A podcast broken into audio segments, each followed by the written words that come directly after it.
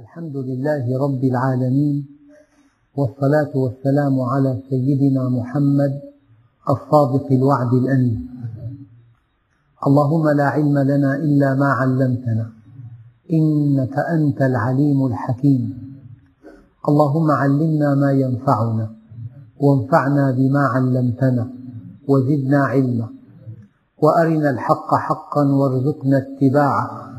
وأرنا الباطل باطلا وارزقنا اجتنابه. واجعلنا ممن يستمعون القول فيتبعون أحسنه وأدخلنا برحمتك في عبادك الصالحين.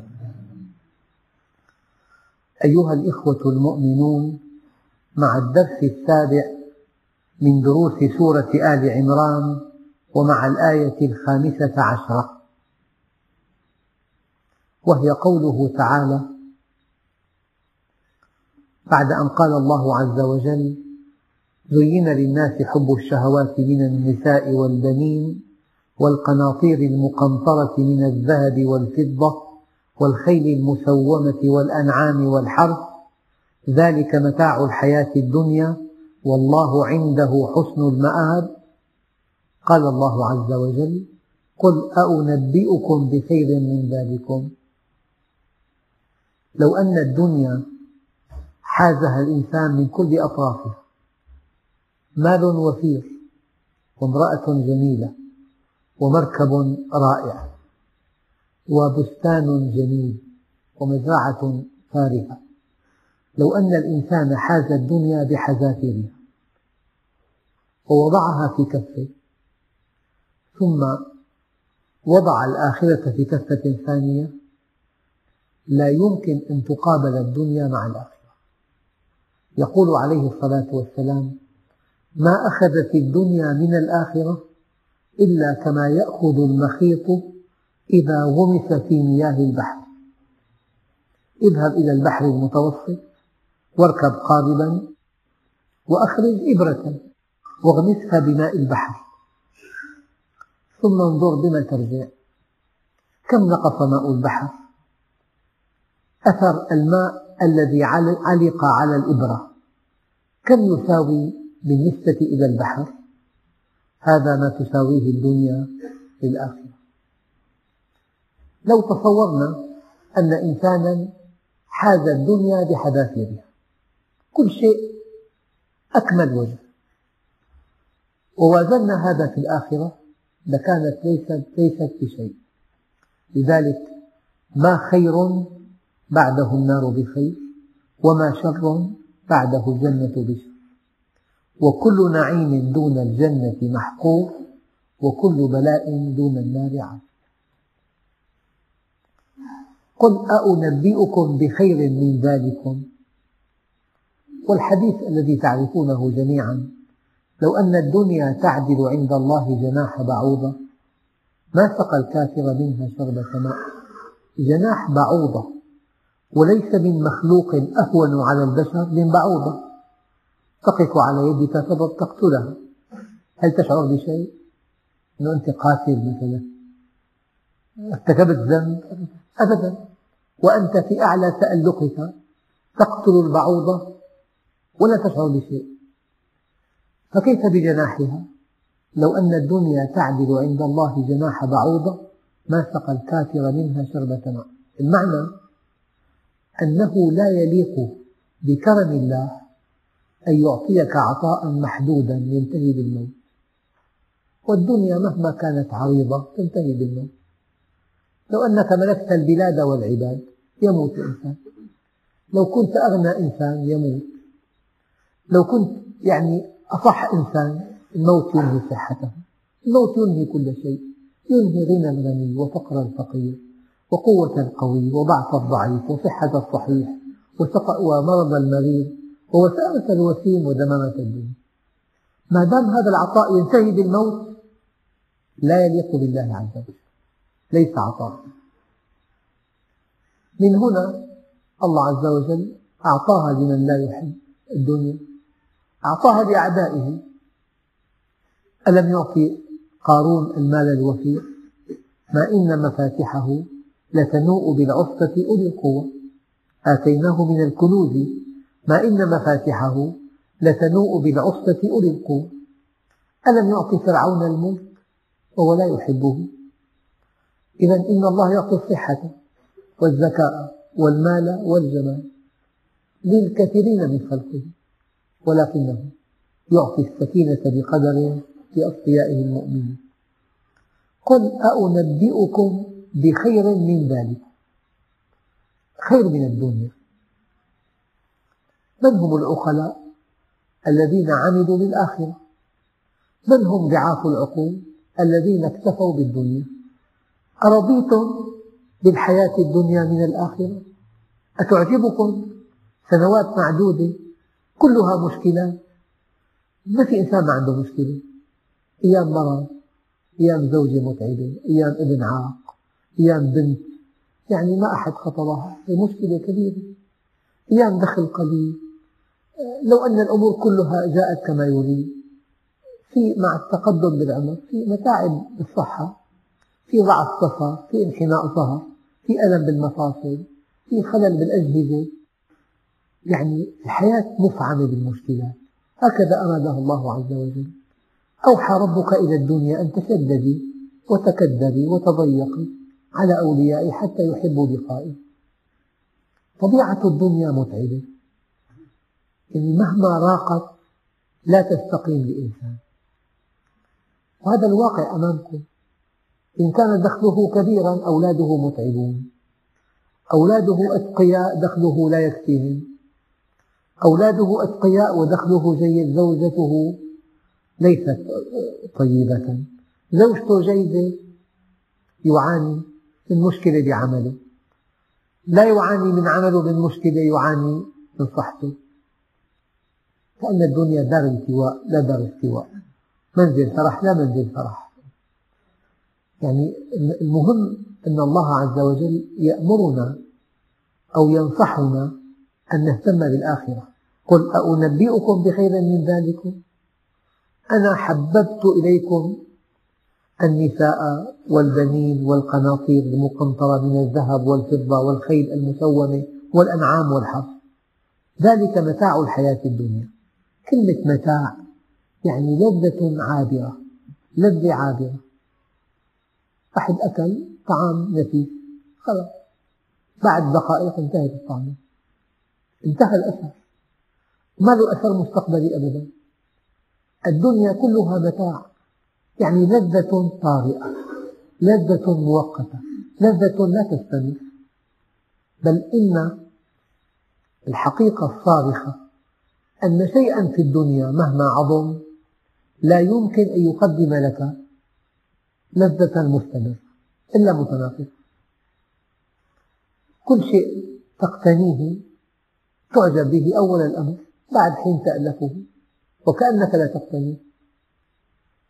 شاءت حكمة الله أن يجعل لذائذ الدنيا متناقصة.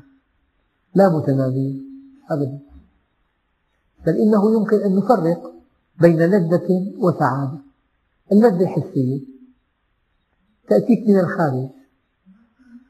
بدها مال طعام زوجة مسكن دفء تبريد أجهزة.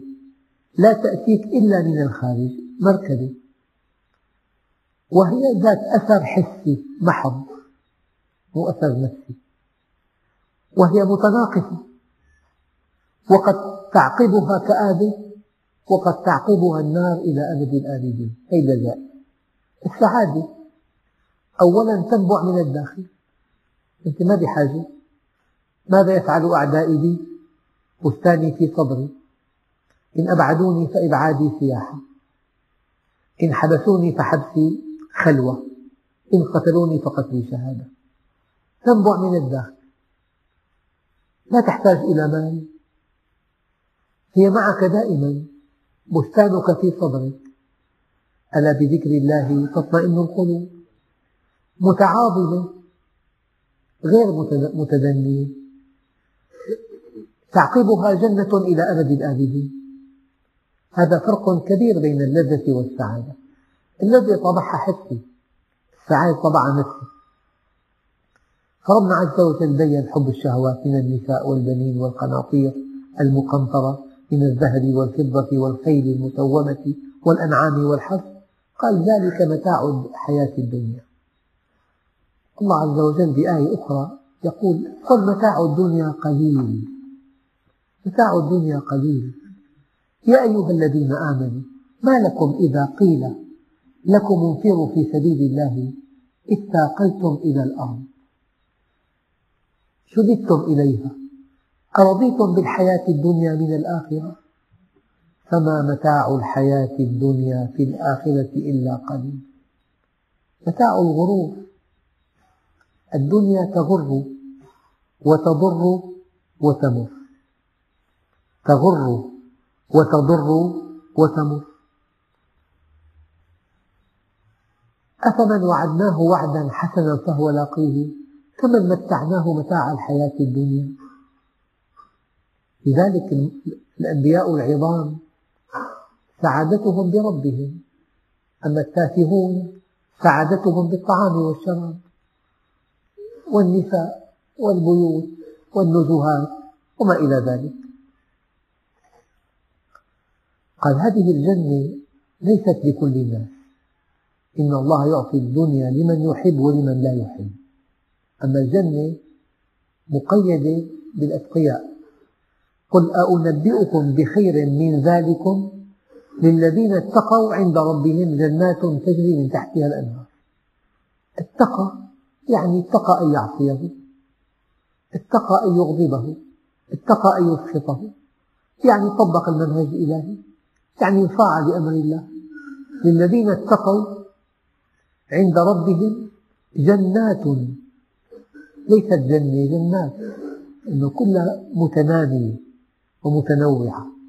في حور عين في ولدان مخلدون في جنان تجري من تحتها الأنهار فيها لبن لم يتغير طعمه في عسل مصفى في ماء نقي عذب كالزلال غير آثم في أنهار من خمر خمر الآخرة غير خمر الدنيا لذة للشاربين هذا عطاؤه وفيها شيء آخر وزيادة نظر إلى وجه الله الكريم. وقد يغيب المؤمن خمسين ألف سنة من نشوة النظر. وفي أكبر من النظر رضوان من الله أكبر. فهذه الجنة فيها ما تشتهيه الأنفس وتلذ الأعين. وفيها نظر إلى وجه الله الكريم وفيها رضوان من الله أكبر. قل أنبئكم بخير من ذلكم للذين اتقوا عند ربهم جنات جنات تجري من تحتها الأنهار خالدين فيها وأزواج مطهرة ورضوان من الله والله بصير بالعباد. ما في يدعي الإنسان أن عمله يؤهله للجنة؟ الله عز وجل بصير بعمل كل إنسان. العمل الذي يؤهل للجنة لا يمكن أن يقبل إلا إذا كان خالصا وصوابا. خالصا ما ابتغي به وجه الله وصوابا ما وافق السنة. خالصا ما ابتغي به وجه الله وصوابا ما وافق السنة. هؤلاء أهل الجنة ما صفاتهم؟ قال الذين يقولون ربنا إننا آمنا فاغفر لنا ذنوبنا وقنا عذاب النار. يعني أول شيء يدعون الله دائما والدعاء هو العبادة. في الحديث الصحيح الدعاء هو العبادة.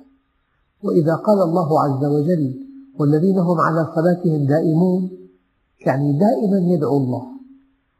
إن دخل بيته يدعو وإن خرج يدعو وإن جلس إلى الطعام يدعو وإن تناول الطعام وإن انتهى من الطعام يدعو وإن دخل إلى الخلاء يدعو وإن خرج يدعو وإن واجه عدوا يدعو وإن خرج من البيت بعمله يدعو. فدعاؤه مستمر. وقد علمنا النبي عليه الصلاة والسلام من خلال أذكاره المأثورة كيف ندعو الله؟ في كل أحوالنا. الذين يقولون ربنا إننا آمنا بك يا رب. آمنا بك موجودا آمنا بك واحدا آمنا بك كاملا.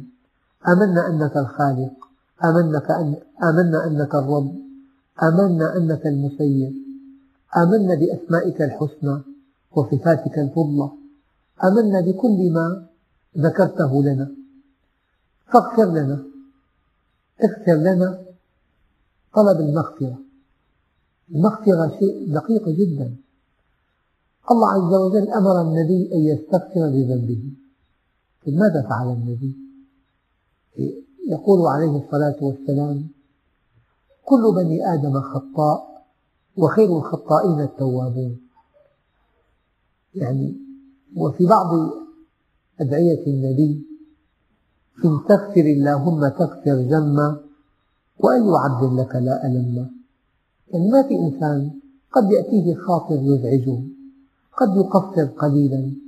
فشأن العبد أن يخطئ وشأن الله أن يغفر لكن يخطئ لا عن قصد ولا في شيء فارغ عن خطأ عن نسيان عن تقصير عن غلبة أحيانا. فهذا الخطأ يغفر بالدعاء فقلت استغفروا ربكم إنه كان غفارا. يرسل السماء عليكم مدرارا ويمددكم بأموال وبنين ويجعل لكم جنات ويجعل لكم أنهارا أخواننا الكرام هي بشارة. ما دمت مستقيما على أمر الله فأنت في رعاية الله وأنت في حفظه وأنت في نصره وأنت في تأييده. لكن لو زلت القدم لو أخطأت لو غلبتك نفسك بساع الضعف ما دمت مستغفرا فأنت في بحبوحة أخرى. أنت في بحبوحتين أنت في أمنين أنت في مدتين. بحبوحة الطاعة وبحبوحة الاستغفار. فقلت استغفروا ربكم إنه كان غفارا يرسل السماء عليكم مدرارا ويمددكم بأموال وبنين ويجعل لكم جنات ويجعل لكم أنهارا. النبي عليه الصلاة والسلام يقول إني أستغفر الله وأتوب إليه في اليوم مئة مرة. مو معناها هو يرتكب مئة ذنب مستحيل. لكن قد يكون ذنب النبي من نوع فوق مستوى البشر جميعا. يعني بعضهم قال النبي يرى رؤيا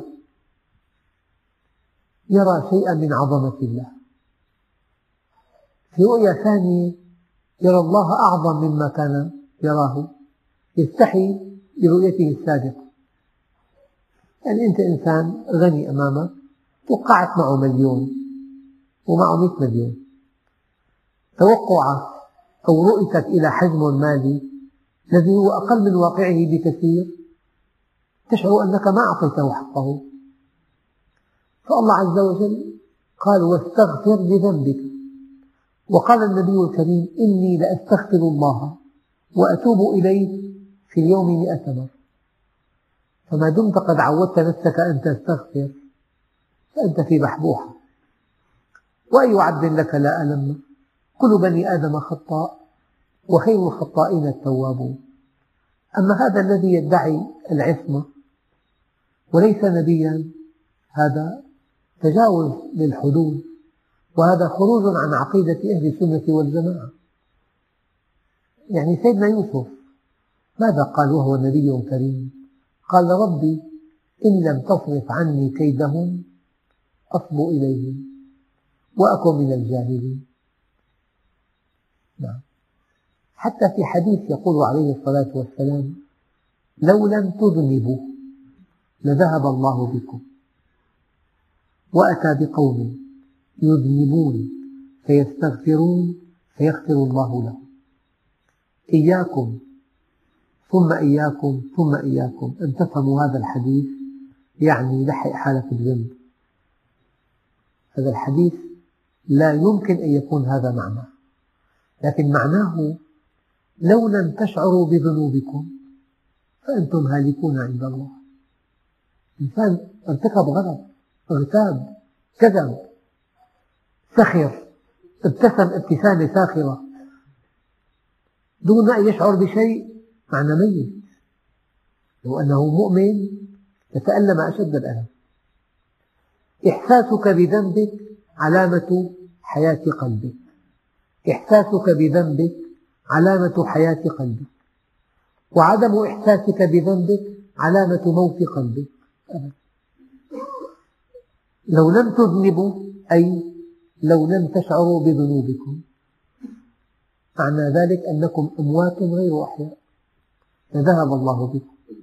وأتى بقوم يذنبون فيستغفرون. يعني أنت في سهرة انتقد في الحديث وحكيت على إنسان اغتبته مسلم. تأتي إلى البيت لا تنام الليل. كيف اغتبته؟ هذا مسلم. هو أخطأ في الغيبة أن تذكر أخاك بما يكره ولو كان الذي ذكرته حقيقة. حقيقة تتألم ثاني يوم تأخذ له هدية تستسمحه. على أنت قلبك حي. ما دمت شعرت بذنبك واستغفرت الله منه.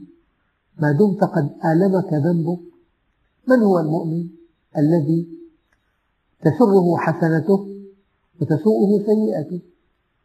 يفرح لحسنة أصابها ويألم أشد الألم لذنب يرتكبه فلذلك هؤلاء هؤلاء الذين يستحقون الجنات والنظر إلى وجه الله الكريم ويستحقون رضوان الله عز وجل وهو أكبر ما في الجنة يقولون ربنا إننا آمنا فاغفر لنا ذنوبنا. وقنا عذاب النار. يعني ممكن التوضيح فقط. وعاء له سطح أو له قعر مثقل. لو كان قطر الثقب فرضا عشرة سنتي. حط فيه بردقان بينزلوا لكن بطيخ ما بينزلوا إنه عشرة سنتي. لو كان قطره خمسة سنتي بتحط جوز بينزلوا بردقان ما بينزلوا فكل واحد له مستوى في الاستقامة. الأنبياء يبدو أنه القعر أصم مغلق. أما كل واحد ممكن يتساهل بكلمة. هذا بيتساهل بنظرة. هبط مستوى فكلما رفعت مستوى استقامتك كنت أقرب إلى الله عز وجل. وكلما علا مقامك عند الله تحاسب نفسك أشد الحساب. سيدنا الصديق ماذا فعل؟ ماذا فعل مع إنسان اتهم ابنته بالزنا؟ سيدة عائشة منع عنه المساعدة فعاتبه الله. قال ولا يأتل أولي الفضل منكم والسعة أن يؤتوا ذوي القربى واليتامى. ألا تحبون أن يغفر الله لكم؟ عاتبه الله.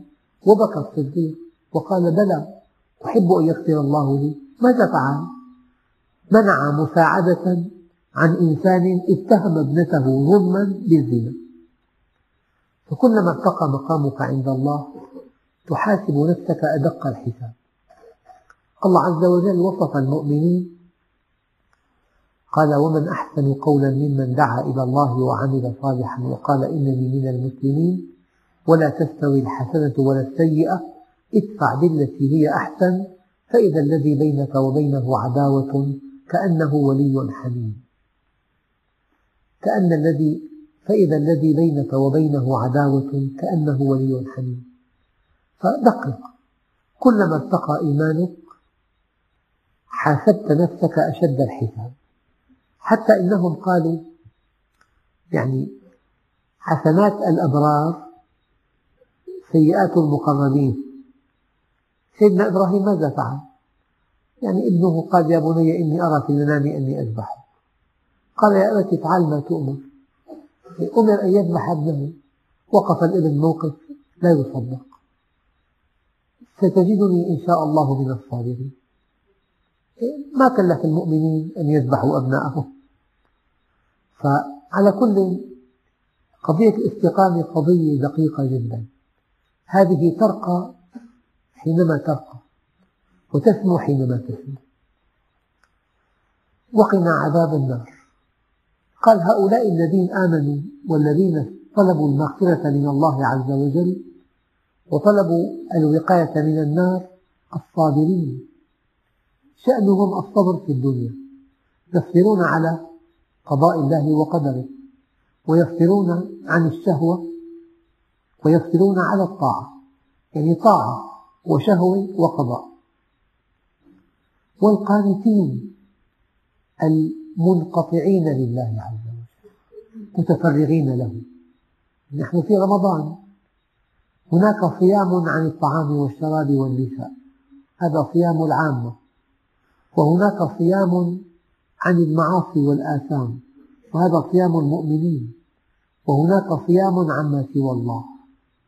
قد أفلح المؤمنون الذين هم في صلاتهم خاشعون والذين هم عن اللغو معرضون أي ما سوى الله.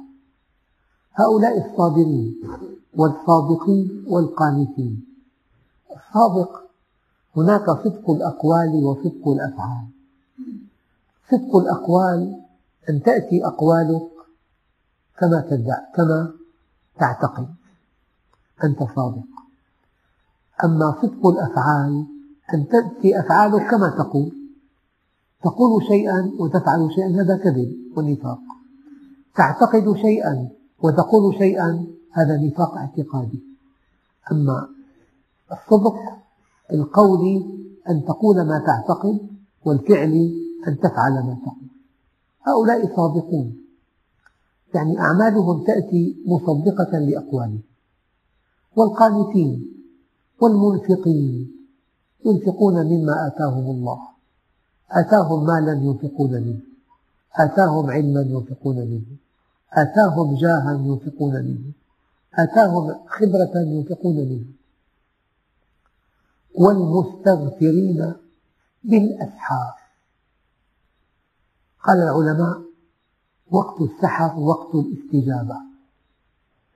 واستدلوا بقوله تعالى قول سيدنا يوسف أو غير سوف أستغفر لكم ربي.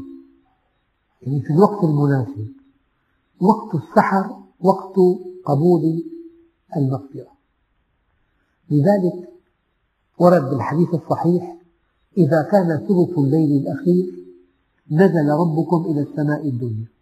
فيقول هل من تائب فأتوب عليه؟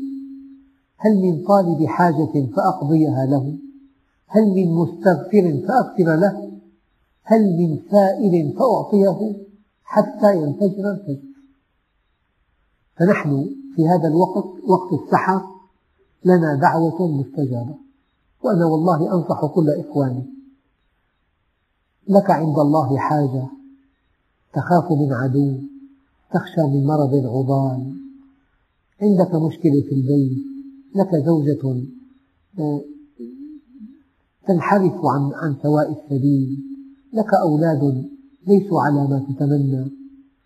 صل صلاة قيام الليل واسأل الله عز وجل في السجود أن يعطيك ما تسأله إياه.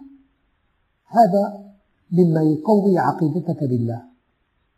الصابرين والصادقين والقانتين والمنفقين والمستغفرين بالأسحار.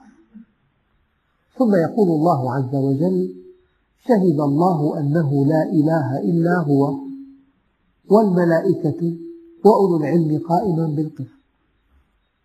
يعني الله عز وجل هو وحده فعال كيف يشهد لنا أنه لا إله إلا هو؟ الفعل كله بيده. الله خلق أسباب وخلق نتائج. نحن لقصور فهمنا نظن أن الأسباب وحدها تخلق النتائج. لا. الأسباب تترافق مع النتائج لكن الأسباب وحدها لا تكفي في خلق النتائج. العلماء قالوا عندها لا بها. فكيف يشهد الله أنه لا إله إلا أنا؟ إلا هو. يأتي إنسان يأخذ بكل الأسباب ويفشل يخطئ يأتي إنسان آخر من دون أسباب يحقق نتيجة. أوضح مثل أنه إذا تزوج شاب صحيح الجسم بفتاة صحيحة الجسم لا بد من أن ينجب. الأسباب كلها مؤمنة شاب صحيح الجسم كل أجهزته سليمة وشابة كذلك.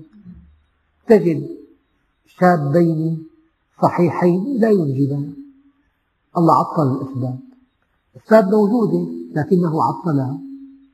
يشهد لنا أنه لا إله إلا هو. وقد تنجب السيدة مريم من دون زوج ألغاها. من خلال إلغاء الأسباب أو تعطيلها يشهد أنه لا إله إلا الله. لذلك قالوا عرفت الله من نقض العزائم. قد يأخذ الإنسان بكل الأسباب ولا ينجح. وقد لا يأخذ بها وينجح.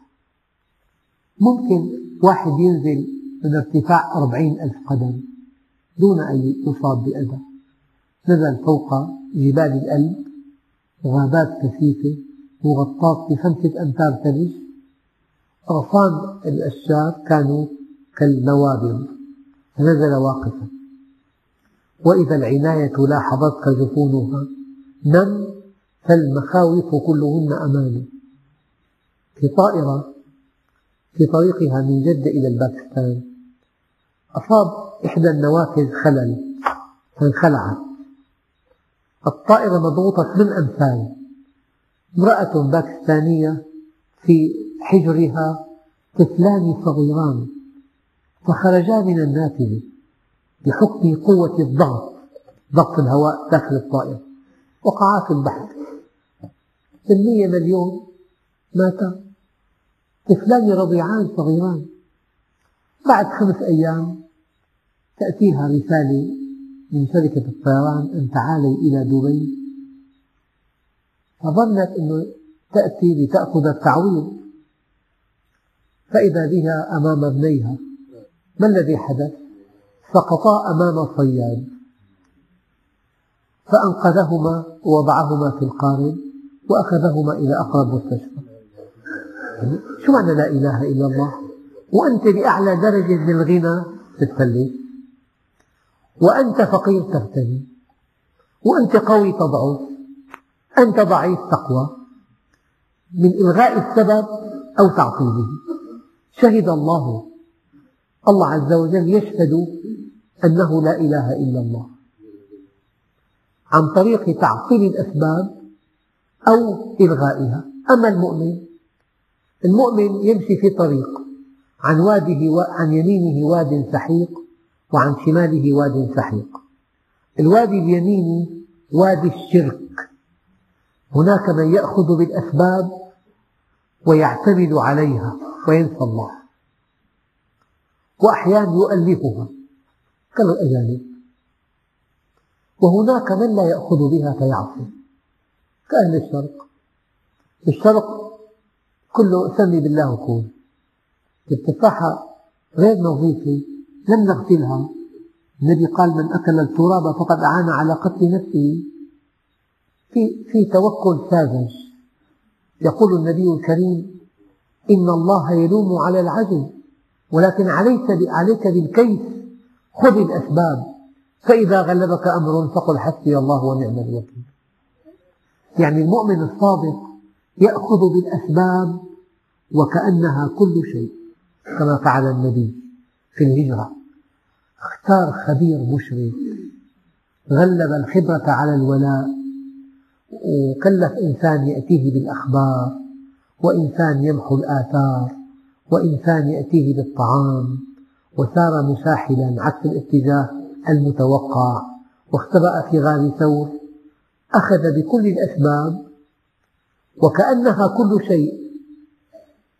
فلما وصلوا إلى الغار توكل على الله وكأنها ليست بشيء. هذا هو الإيمان. أن تأخذ بالأسباب وكأنها كل شيء وأن تتوكل على الله وكأنها ليست بشيء. فالله يشهد لنا كم من فئة قليلة غلبت فئة كثيرة. تكون أمة قوية جدا تأخذ بكل الأسباب. تنهزم. والمؤمنون الصادقون وهم قلة ضعاف ينتصرون. معنى ذلك أن الله شهد لنا أنه لا إله إلا هو. الأمر بيدي. أما الكفار يؤلهون الأسباب والمؤمنون المقصرون يلغون الأسباب. توكل ساذج أما الكمال أن تأخذ بها وكأنها كل شيء وأن تتوكل على الله وكأنها ليست بشيء. يعني مثلا لو ترجمنا الكلام إلى واقع عندك مركبة عندك سفر تجري لها مراجعة تامة. الزيت والوقود والكهرباء والتوصيلات والأطر كله كامل. ثم تقول يا رب احفظني أنت الحافظ. يا رب سلمني أنت المسلم.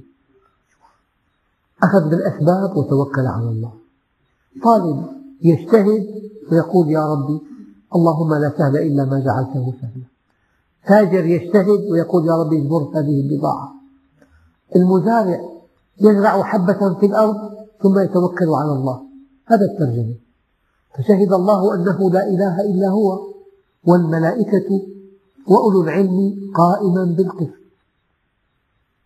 وهذه إشارة إلى أن أهل العلم ينبغي أن تكون فحوى دعوتهم إظهار كمال الله. أما يقول لك واحد أن الله عز وجل يفعل ما يشاء نحن في ملكه. هذا كلام جيد لكن يأتي بمثل هو مقبول. أنه نجار في عنده لوحي خشب عنده لوحان من الخشب. جعل لوح باب بقصب والثاني باب بمرحاض ألك عنده شيء؟ الله ما هيك قال قال فمن يعمل مثقال ذرة خيرا يره. ومن يعمل مثقال ذرة شرا يعني الله عز وجل عنده عدل مطلق. والله قال لكل درجات مما عملوا. العشوائية لا تقبل في أفعال الله والعبثية لا تقبل في أفعال الله. لذلك الإيمان الدقيق كما قال الله عز وجل شهد الله أنه لا إله إلا هو والملائكة وأولو العلم قائما بالقسط. الله عز وجل ونفس وما سواها فألهمها فجورها. ليس معنى هذا أنه خلق فيها الفجور معنى هذا أنه برمجها برمجة وجبلها جبلة وفطرها فطرة. إذا فجرت تعلم أنها فجرت. لا إله إلا هو العزيز الحكيم. والحمد لله رب العالمين. بسم الله الرحمن الرحيم. الحمد لله رب العالمين. والصلاة والسلام على سيدنا محمد الصادق الوعد الأمين. اللهم أعطنا ولا تحرمنا أكرمنا ولا تهنا آثرنا ولا تؤثر علينا أرضنا وارض عنا. وصلى الله على سيدنا محمد النبي الأمي وعلى آله وصحبه وسلم. والحمد لله رب العالمين. الفاتحة